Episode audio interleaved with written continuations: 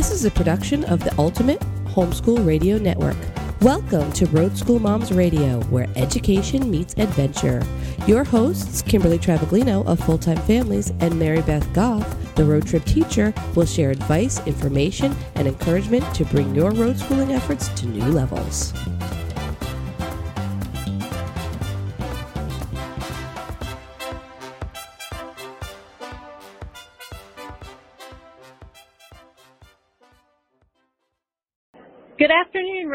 Moms. I'm Mary Beth Goff, your road trip teacher, a full-time RVing mama to four kiddos on the road, the author and creator over at roadtripteacher.com. We also like to chronicle our travels at diaryofroadmom.com. We'd love to have you follow us over there.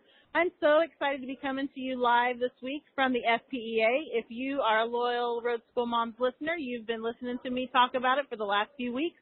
I'm so excited to be joined by my road school mama, Mary Jane Williams. We'll let her introduce herself in a moment.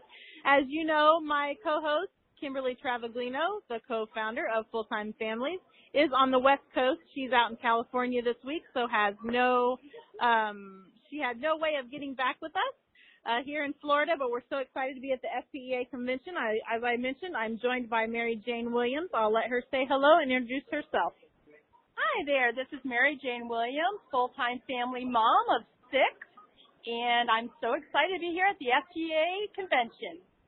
Can we say the word excited one more time? I think I'm sure I said it about three times, and you probably said it twice. Um, if you remember, MJ talked with me a few weeks ago. She still was a stand-in for Kimberly that night when she had no internet service, a common problem of ours on the road. Uh, MJ stood in for us on our show all about having vision in your homeschool and using that to plan a, a successful homeschool year. Um, so we are, gosh, I don't even know how to tell you. We've had so much fun. I feel like we've been here for a week and we've only not even been here for 24 hours, right? No. No. Um, so I have to tell you, we're right here at the uh, FPEA. If you don't know what that stands for, that is the Florida, Florida Parent Educators Association. We're right here in sunny Orlando, Florida. I'm, um, I gotta tell you, this really is a premier event uh, for homeschoolers from all over the country. I can't believe how big it gets. Even from the last few years when I've been coming, it's gotten so much bigger. Um, we're so blessed to be staying right here at the Gaylord Palms Resort. That's where the convention takes place. You heard it right, Road School Moms. MJ and I are living it up right here in a hotel. Uh, our rigs are parked in Southwest Florida, and I have to tell you, with the gang of kiddos we've got in our room, you know it. We've got a number system going on to use the bathtub. Yeah, we are so excited to be. We're just as excited to be staying in the hotel, right, for a couple of nights. We had to joke about how much stuff we brought. Um, one of the kiddos said, "Well, I'm so used to having my stuff with me, I didn't know what to pack in my suitcase." I thought that was so funny. Yep. So uh, MJ has drugged me out to some workshops earlier today. We've done a couple of Facebook Live. Um, we've done one from Notgrass History. I was so excited about that. That's one of the curriculums that my road schoolers use in our rig. Uh, love that curriculum. We've done a Facebook Live, so if you didn't get to see that, check that out. It's over on the Road School Moms Facebook page. And uh, one thing, I guess I want to thank our sponsor, Time for Learning. They are our series sponsor for Road School Moms this year. And while I've got a chance, I'm going to let you hear a word from them. Time for Learning's award winning student paced curriculum for pre K through 12 is perfect for road schooling families. Whether you're winding through the Rockies, exploring the Badlands, or cruising down the coast, your children can receive a great online education with Time for Learning's comprehensive and flexible homeschool curriculum. And thanks to our detailed online reporting, record keeping is a breeze. Hit the road with timeforlearning.com and enter coupon code ROADSCHOOLER to test drive a 14 day trial. And thanks again to Time for Learning for being the season sponsor here on season 10 of Road School Moms. We're going to be hearing more from them in just a few weeks as we continue the series that we're working on right now on how to plan a successful homeschool year.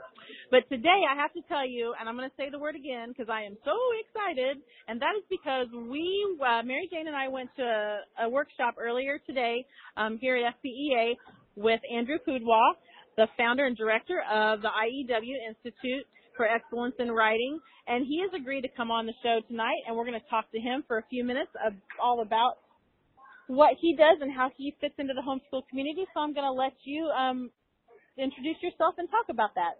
Sure, yeah. Andrew Pudewa here. I am a homeschool dad of seven. uh, all the children are finished with the homeschooling, and I have eight grandchildren, and I get to travel and speak at a, a dozen different conferences every year. And one of my most favorite places to be is the FPEA, not only because it is a pretty classy place to hang out, but the people here in Florida are so welcoming and warm, and the uh, talk options and the keynotes and the special events and activities just make it a delight to be here. So uh, I have the privilege. I, I was trying to figure out if this is my 10th or 11th time to speak at this conference over the last 16 years, you know, so uh, I certainly enjoy it. And uh, I did uh, talks uh, yesterday uh, at the leadership conference for the uh, FPEA leaders. Uh, and then today I did one talk this morning on mastery learning, ability development, and individualized paced education. And then this afternoon, one of my favorite subjects, which is uh, composition, because of course that's my thing. I'm the writing teacher guy. Uh, so it was on imitation from copywork to creativity composition. So that's what I do. You can, of course, uh, look at a lot of information about our company, IEW.com. It's real easy to remember, IEW.com. And if you have any questions, call our office, chat with our customer service staff, whatever. But uh, what did you want me to talk about here for your listeners? Well, let's see. I love it that you called yourself the, that teacher writing guy because that's really what we we we refer to you as that, right, MJ? Um, because we you really are a, a light for us in the writing world. Um, I know a lot of us out there on the road we struggle with how to teach writing. We struggle with how um, you know, the best resources to do that. And, and, and then after we get that figured out, then we struggle with how to get our kiddos, you know, on the right track. But before we talk about writing, I want to remind our listeners last year, if you guys remember, I was all about poetry memorization. I don't know if you guys remember that, but every week I would come on and I would explain to Kimberly what we were doing and how well it was working with my kiddos. Um, and so I, I, I think that Taylor even might have recited a poem called The Yak. I don't know if you guys remember that. The yak, um, when you really listen to it, it may not make all that much sense to you. Um, but I can tell you that, that poems like the yak and the things that they memorized last year really did help them improve their grammar skills. It improved their verbal fluency. Um, so can you tell us how that works, how that works in their little brain?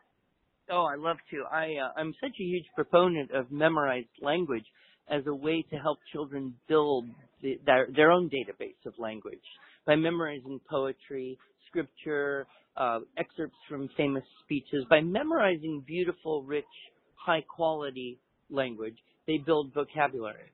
It moves vocabulary from their passive to their active. So by memorizing and reciting, they're more able to use that word in their speaking and writing. But more than that, it, it builds templates patterns, grammatical patterns, so that in their composition and their speaking, they can construct things in a way that they might not otherwise be able to construct. And I think you were telling me about your your son yeah. and how he would kind of say things backwards, and he had some dyslexia going on. Uh, but the poetry you think really helped him? It absolutely helped him. He uh, had such a change in just the way that he was speaking uh, we didn't even have real solid writing at that point, but the way he was able to speak, he went from saying sentences that were not clear and he would start in the middle of the sentence and I was confused to suddenly he was almost uh, repeating in a in a type of a rhythm the type of sentence structures that you would you would introduce in a lot of your poetry and things like that. It, it really did change our homeschooling for the best.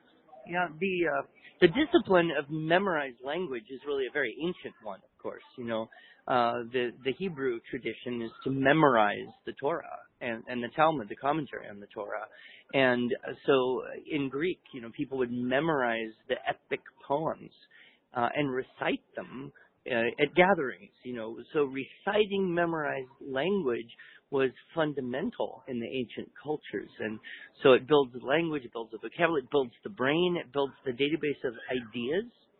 Um, one of the things that amazes me is Frederick Douglass. Do you know the, the the man Frederick Douglass? He wrote Autobiography of a Slave. Okay, so here's a man who grew up in the worst possible education and language development environment you could contrive right? The worst, like brutal, separated from his parents, harsh, you know, all day. It was illegal to teach him to read. And he didn't, he was totally illiterate until he was around 12 and then some kids tried to draw letters in the dirt and teach him stuff. And then eventually he was, he was sold and, and there was a woman who tried to teach him a bit to read. And then of course he obtained his freedom and then he became the greatest orator. I would argue the greatest, if, if not one of the greatest, the greatest orator that America has ever produced, at least since his time. And if you read his speeches, they blow your mind. He has a he he had a speech called "What to the Slave is the Fourth of July." Oh, it's so eloquent. It's magnificent. Nobody I know could write something that beautiful. So, you know, it raises the question: How could someone who came from the worst possible education as a child, the worst language developed environment, become the greatest speaker the U.S. has produced for a hundred years. And I know because in his biography, someone said, Mr. Douglass, how did you become such a powerful orator?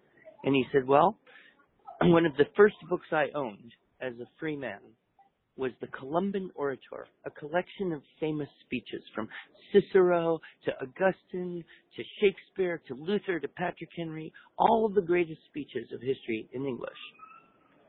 I memorized them. He memorized the greatest speeches of history, which equipped him, which furnished his mind with the words and the syntax and the rhetorical devices and the po- beauty of poetry and the powerful concepts that he was then able to take in and do his mission, which was to speak the truth powerfully in a world that needed. And that's what we need today. We need to raise up people who can speak the truth powerfully in a world that so desperately needs it. So I just love that story of Frederick Douglass.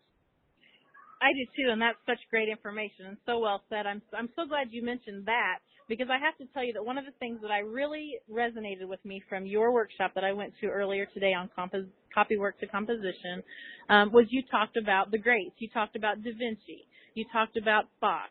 You talked about Benjamin Franklin. All of those greats from our uh, from our history. Um, all of those people used imitation in some form to hone in on not only their skills, but they actually used that to um, to the people that studied under them. How does that idea how does that idea equate to us with you know we you know with us with our little people in our in our RVs or our homeschools or, or whatever our situation is how does that how does that work in their little brains how does that imitation um, further their speaking skills and their writing skills and and on all of that Yeah, the everything skills. Well, the imitation is really the fundamental way that we learn things. Um, we learn as young children how to speak English because we imitate our parents and the people in the environment. We learn how to dance by watching people dance. We learn how to play a musical instrument by having someone demonstrate that and we imitate that. So skills, things that we do really cannot be re- cannot be acquired without imitation. But the modern educational mentality has kind of marginalized imitation. So, for example, if you talk to teachers about memorization and they're, you know, they they have a modern attitude, attitude is, oh, that's bad. That's rote learning. That's drill. That's empty. That's, that's uncreative. Uh, or if you talk about learning to write by imitating, you know, first copy work and then maybe making the keyword outlines and summarizing from our system, kind of the way we, you know, we do, uh, you're imitating someone who wrote something that's good, so you can write something that at least makes sense if it's not good, and then you can imitate authors and and build up this repertoire of ways to do things in any one skill area. Then that's what empowers creativity, right? So, as as you said, you know, uh, Bach copied music to get musical ideas in his head. Da Vinci's students copied the Mona Lisa to get artistic ideas in their head. You you've got to somehow get you've got to furnish the mind. Furnish the mind. One of my favorite quotes is uh, the the well-known Western author Louis L'Amour. He said, "A writer's brain is like a magician's hat. You can't get something out unless there's something in there to begin with." Right? I love that And so when we when we teach our children, we we don't want to accept this kind of modern idea that you know imitation or copy work or learning rotely. I mean, it's not evil. In fact, um, here's an interesting thing. My mother, she's a music teacher. She's passed on now, but she used a term you rarely hear today about memorizing. Learn it by heart. Have you heard that expression? You have to learn it by heart. So when you learn a poem and you memorize it, you take it into your soul. When you learn a piece of music and you memorize it, becomes a part of you. And so, you know, when we're on the road or when we're not on the road or when we're we're dealing with educating children, yeah, there's the technicalities of how do you teach math and how do you teach writing and how do you get a, a struggling reader to read better and what do you do and call it science? Yeah, there's a lot of questions. But more than that, don't we want to consider what are we feeding the souls of the children and and uh, can we find those things which are good and true and beautiful and sometimes they're a little silly, like the poem of the yak. The yak, by the way, just because you mentioned it, was written by um, Hilaire Belloc, B-E-L-L-O-C, and this is all public domain. He lived 100 years ago, and uh, you can get it all online. His his poems. He wrote a whole series of poems about animals, starting with the letter. So so each animal is you know ABC all the way up to yak. Um, there's the vulture, which is uh, right next to yak. Um, uh, the vulture eats between his meals, and that's the reason why he very, very rarely feels as well as you or I. His eye is dull, his head is bald, his neck is growing thinner. Oh, what a lesson for us all to only eat at dinner. Yeah. So yes, they're fun, they're playful, but there's a goodness, there's a beauty, there's a rhythm, there's a richness to the language. And because it's playful, children enjoy it. And she wouldn't join in, but it was your daughter. I know your daughter. And she walked up here and she's reciting the poem along with us. So, uh, you know, I just encourage people, you know, if you can get your children to fall in love with language through funny, silly, playful story type of poems, they'll fall in love also with the sublime, the more beautiful, the refined. They'll fall in love with Wordsworth and Longfellow and Shakespeare, and uh, they'll furnish their minds well. So. I love that. I love that. And I had never thought of it that way, but that is so very true. That's awesome information. One other thing that you talked about, um, young children that I thought was very interesting. I'll let you hit on that real quickly before we move on to Mary Jane's question. And that was you talked about how younger children, even up to the ages of eight or nine, talk to themselves a lot. When they're in an individual situation, you'll find them talking to themselves and they carry on these big conversations. And I'd never thought of it, but you pointed out why that is and how that helps develop their mind. So I want you to share with that our listeners because that was so interesting to me. Yeah, I noticed it, you know, your children talking to themselves. And I realized at one point that in order to write something, you have to have an idea a memory, an image, an imagination, something in your brain. And then you have to translate that into words so that you can communicate it. And when you translate it into words and speak those words, that's when you hear what you're thinking. If you don't speak the words, it's kind of hard to hear what you're thinking.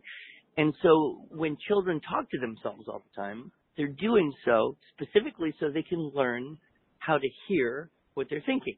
Then they hit a certain age and they may stop talking to themselves as much because they can internally audiate. So they can have an idea, formulate it, hear it in their mind without speaking it, and write it down. Although a couple interesting things on this. Um, in ancient times, nobody did silent reading. Even in medieval times, silent reading is a relatively modern phenomenon. So people used to walk around and read out loud to themselves so they could hear and understand what they were reading. Um, and then, of course, you know, people kind of frown upon talking to yourself, you know. Although my good friend Andrew Kern says it's when you don't talk to yourself that's when you're crazy. Uh, and then when you get to be about my age, you start talking to yourself again so you can hear what you're thinking, but you're on the other side of the, the curve there. Uh, but yes, I think it's a very important process, and sadly, a lot of times, and it's getting even younger now with this, you know, optional preschool, pre-kindergarten that public schools are putting out, and kinder. You take a five-year-old, put him in a class, and say, "Sit down and be quiet." And only speak when you have permission. It's a horrible intellectual environment because you're basically saying to the kid, you know, sit down and turn off your brain. You know, stop thinking. And so they do. And then they, you know, okay, they need to listen. I ran, I said this in the talk, I ran a preschool for a while, so I know these three, three, four, five year olds, a dozen of them for eight hours a day, right? And so I would say to them a question and I let them all answer me at the same time. Um, because uh, you know, you might have thought I was running a zoo. Nobody could hear each other. Mm-hmm. But I actually knew it was more important for them to talk than for anyone to hear what they were saying. So, uh, you know, that's one thing I think that moms can really encourage. And Charlotte Mason, uh, you've read Home Education, Charlotte Mason, she talks a lot about giving young children the opportunity to narrate uh, their their experiences, to narrate their ideas, and just tell it back to you. You know, so you read a little story, let them tell it back. Take a little trip, tell it back. You're traveling all the time. You got a lot to talk about, and in telling it back, it solidifies the memory, it clarifies the concept, and it helps them really learn what they're thinking. And I think it's so valuable. So talking is good. At least I think so because I'm a professional talker. well, you do it so well. MJ, I know you had a couple things that you wanted to add. Yeah. Um, speaking from our own circumstances, uh, we have been using IEW now, and we've used it through three different children. We've really enjoyed the video classes. We've done both the B course and the C course.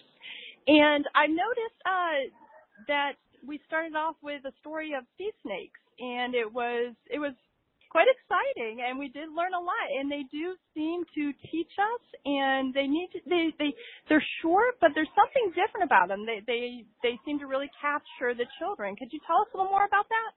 Well i've noticed um m- most of the time when i have people say oh i have a reluctant writer most of the time it's a boy. Right Is this something girls just seem to you know have a little easier time with the whole reading writing thing and and the boys, you know, they they are a little more particular often about what their the content that you bring to their life. You know, they need relevancy. So I have tried in creating our materials, and the people who've helped me do that. I've always tried to find source texts that kind of engage the boy. So, uh, and I always say, you know, this is true if you're memorizing poems or if you're choosing source text or stories, find something that is dangerous or ugly or violent or disgusting or humorous or preferably all wrapped into one and you'll engage a boy very quickly so you know write about a, a venomous snake write about you know the the um Genghis Khan. You know, this is more interesting to boys than, you know, Betsy Ross making the flag or something supposedly important. Um, I'll give you a funny story. We have this book called um, Finding Narnia. It's a theme-based writing lesson book. And because of something having to do with flowers in the books, no. there's a lesson on flowers. So I'm teaching this book to a group of boys, and they're like, "Are you kidding? We have to write about peonies and marigolds?" I'm like, okay, I got you guys. So I went and I got a source text on pitcher plants. You know what pitcher plants are? Oh, yeah. Yeah, they're like Venus flytraps on steroids. They're these huge carnivorous plants that can dissolve and feed on an entire rodent. We don't have them around here, I don't think. But oh, you know, okay, suddenly now, all right, the boys are okay. You know, marigolds, no, thank you. But carnivorous plants, yes. So I'm always encouraging, you know, parents to uh, think about the content and the relevancy because you know that's where the learning occurs. I have another talk and it's a free download off our website. People can listen to this talk for free. It's called Teaching Boys and Other Kids Who Would Rather Be Making Forts All Day. Mm-hmm. have you heard that one? Yeah. Yeah. And so, you know, I'm I'm always saying if things are relevant, meaningful, interesting, engaging, they're easy to learn. If they're not relevant, meaningful, interesting, engaging, it's hard to learn. It's hard to pay attention. Isn't that true Absolutely. That's true for all of us, whether we're kids or adults. So uh, encouraging, and I think when you travel, that's one of the opportunities you have is you see something that's interesting. Hey, let's stop and look at that. Let's learn about that uh, place where people died. Mm-hmm. I, I just uh, I cannot remember his name. He's the guy. So there was this guy in a textbook, and he was so boring, and I thought this guy can't possibly be as boring as this. I went to encyclopedia. this guy is the one who came in with the Spanish forces and he wiped out the entire population of St. Augustine oh, okay. and killed all the French. Oh, yeah, Just yeah, yeah. killed them all, right? And then um he set up the the French thing, uh, the the Spanish colony. So this guy left home at 13 to become a sailor, ended up becoming a general, ended up killing all the French, founding St. Augustine, becoming the governor of Cuba. I mean, this guy had a fascinating life all of which would have boy appeal because of the adventure and violence. Not one interesting fact was in the school textbook about this guy. I thought, well, no wonder, you know, you just gotta look for it's, it's always there. There's always the interesting side of things. But sometimes we think what's important is more important than what's interesting. But I'm pretty sure what's interesting is more interesting than what's important. I like that. That's great to remember. I'm so glad you added that because that's one thing that we talk about a lot on our show. Are oh my goodness, we love them. We we both have them. A lot of us have them. Boys, it's so hard to keep them engaged, right? Um, and that brings me to something else that you um, you uh, to keep bringing this session back. But I learned so much from it in that 40 minutes or 50 minutes, I guess that we had. Something else that you talked about. Um, and I have to tell you, I have to admit it, it was the light bulb really went off in my head. You, uh, he talked about uh, second graders and how in the public school system, you know, so many second graders are given those blank journal pages with the, you know what I'm talking about, right? Road School Moms, it's the blank thing at the top and it has the lines at the bottom and there's designed so that you draw a picture and then you talk about, you know, or have them write a few sentences. And I'm going to have to admit, you know, we've been on the road five years. Every single one of my kiddos have one of those journals, right? And so now I'm kind of I'm really not patting myself on the back for those journals. I'm thinking I'm gonna, ooh, I don't know if I want to admit to having those. Um, but what you talked about um, earlier in the session was how that really isn't productive. So explain why, because I find this fascinating.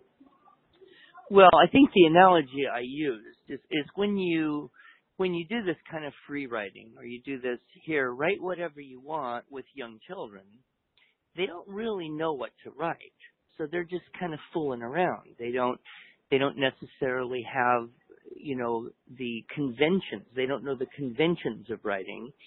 And there's a lot of public school classrooms that think that the way you develop self-esteem is you just tell kids they're really good. Whatever they do is really good. So the kids write blah blah blah, and the teacher writes, "Oh, wonderful, fantastic, great, love it, love it," but they don't they don't teach them how to make it right or better. And so it's it's a lie, and the kids know it's a lie. But the pedagogical equivalent, I think the best analogy here would be music. So if we taught music, if we taught writing, I'm sorry, if we taught music in this country the way we've taught writing for the last 40 some years, it go kind of like this. Oh, I'll teach you how to play the piano. I'll show you how to, you know, press the keys and sit the pedals. I'll teach you the names of the notes. And then what you should do is go home and just fool around, you know, just, just experiment, just express yourself, you know, just kind of be creative with the piano and just do that half an hour a day for the next five years and you'll learn how to play the piano. Okay, some truth to that. You would learn how to do something, but what, of what quality, right? Of, of what value would that be? Instead, we know what what works is to say, play this piece, play it this way, imitate me, play this next piece, a little bit harder, do this, do these exercises, you know, play this next piece, develop a repertoire of pieces through imitation, and now you have musical skills, a foundation on which we can talk about creative elements, interpretation, improvisation, uh, composition, right? But the creative elements cannot exist without a foundation of basic skills. Otherwise, what you get is not great. And so if we want to pursue excellence, if we want to strive for the best, we really need to be able to stand on the shoulders of people who've figured it out before. And, um, I think it was Mike Rowe. I quoted Mike Rowe from that show, Dirty Jobs. Right. I love that show. Uh, you know, he said, innovation without imitation is a waste of time. Oh, sure, I'm going to go do reinvent the wheel. Well, it's it's dumb, and people know it's dumb. So, uh, so with the, the children in their writing, they want to know how to do it like adults, right? What's the goal of a child? To grow up. How do you grow up? You imitate adults. This is one reason why schools aren't great places to grow up. Right? Because what are they imitating? Each other. So tell me, you know, what does an eight year old get from imitating other eight year olds? Not much. And then they just continue this for years. Whereas in a homeschool situation, well, they've got older siblings, they've got parents, they come to a lot of events where they're in mixed groups, they see uh, a lot of what it means to grow up. And uh, this is one thing, you know, that concerns me, particularly about social media, is that kids today are even more insular, right? They're, while social media, theoretically, the internet should make everybody broader.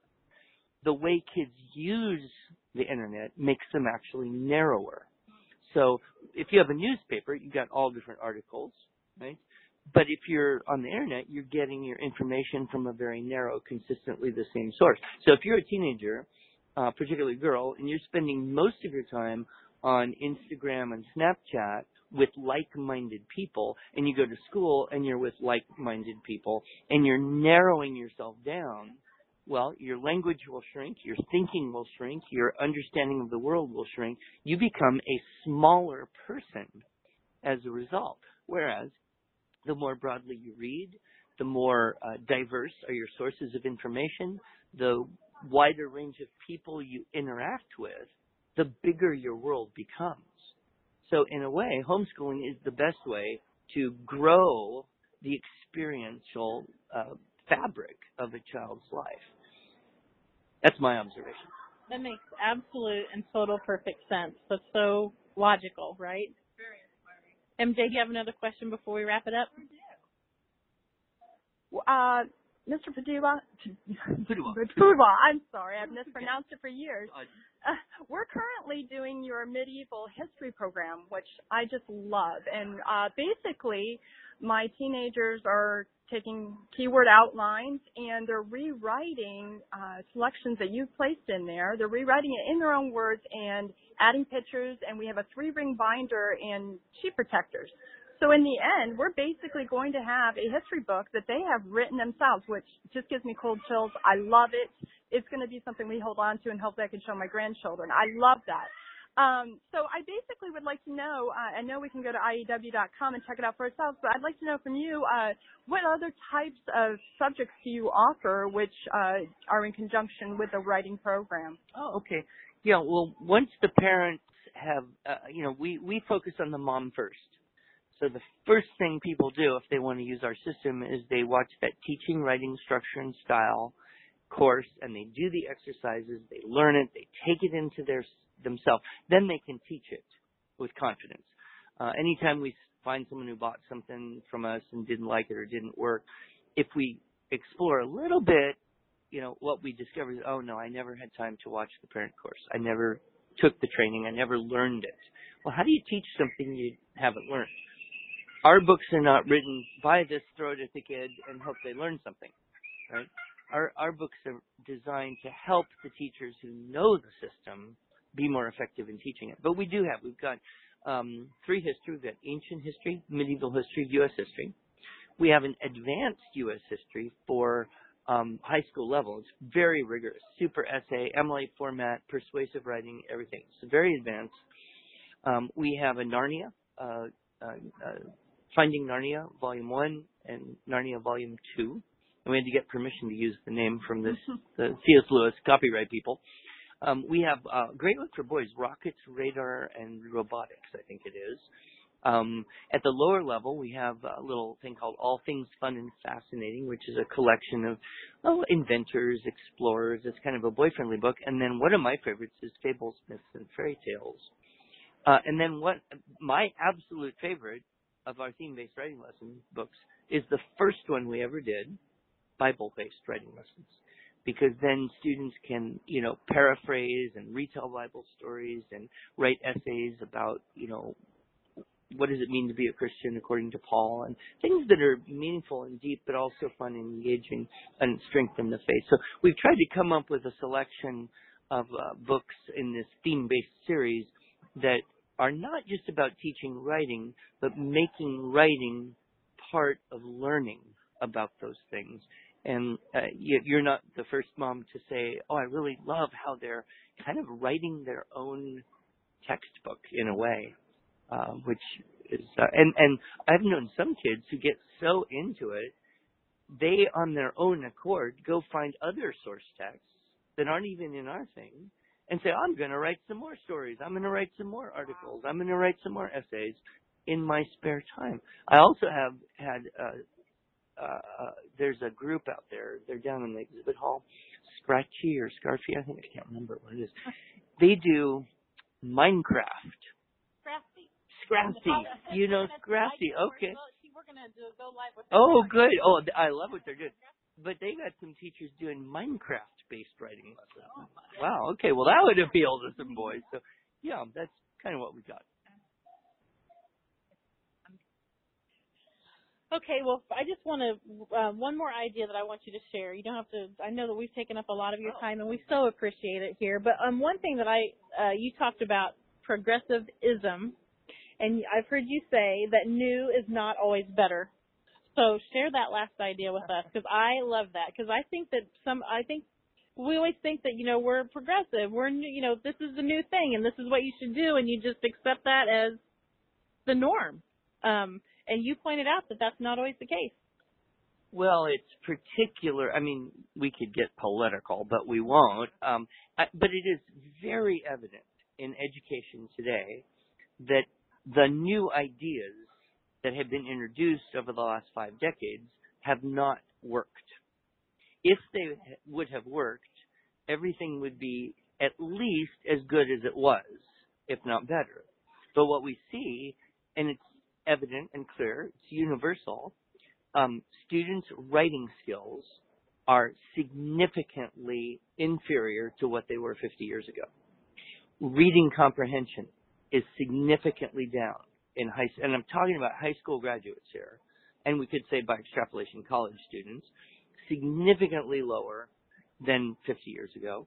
Ma- basic mathematical thinking skills, computational skills are way down.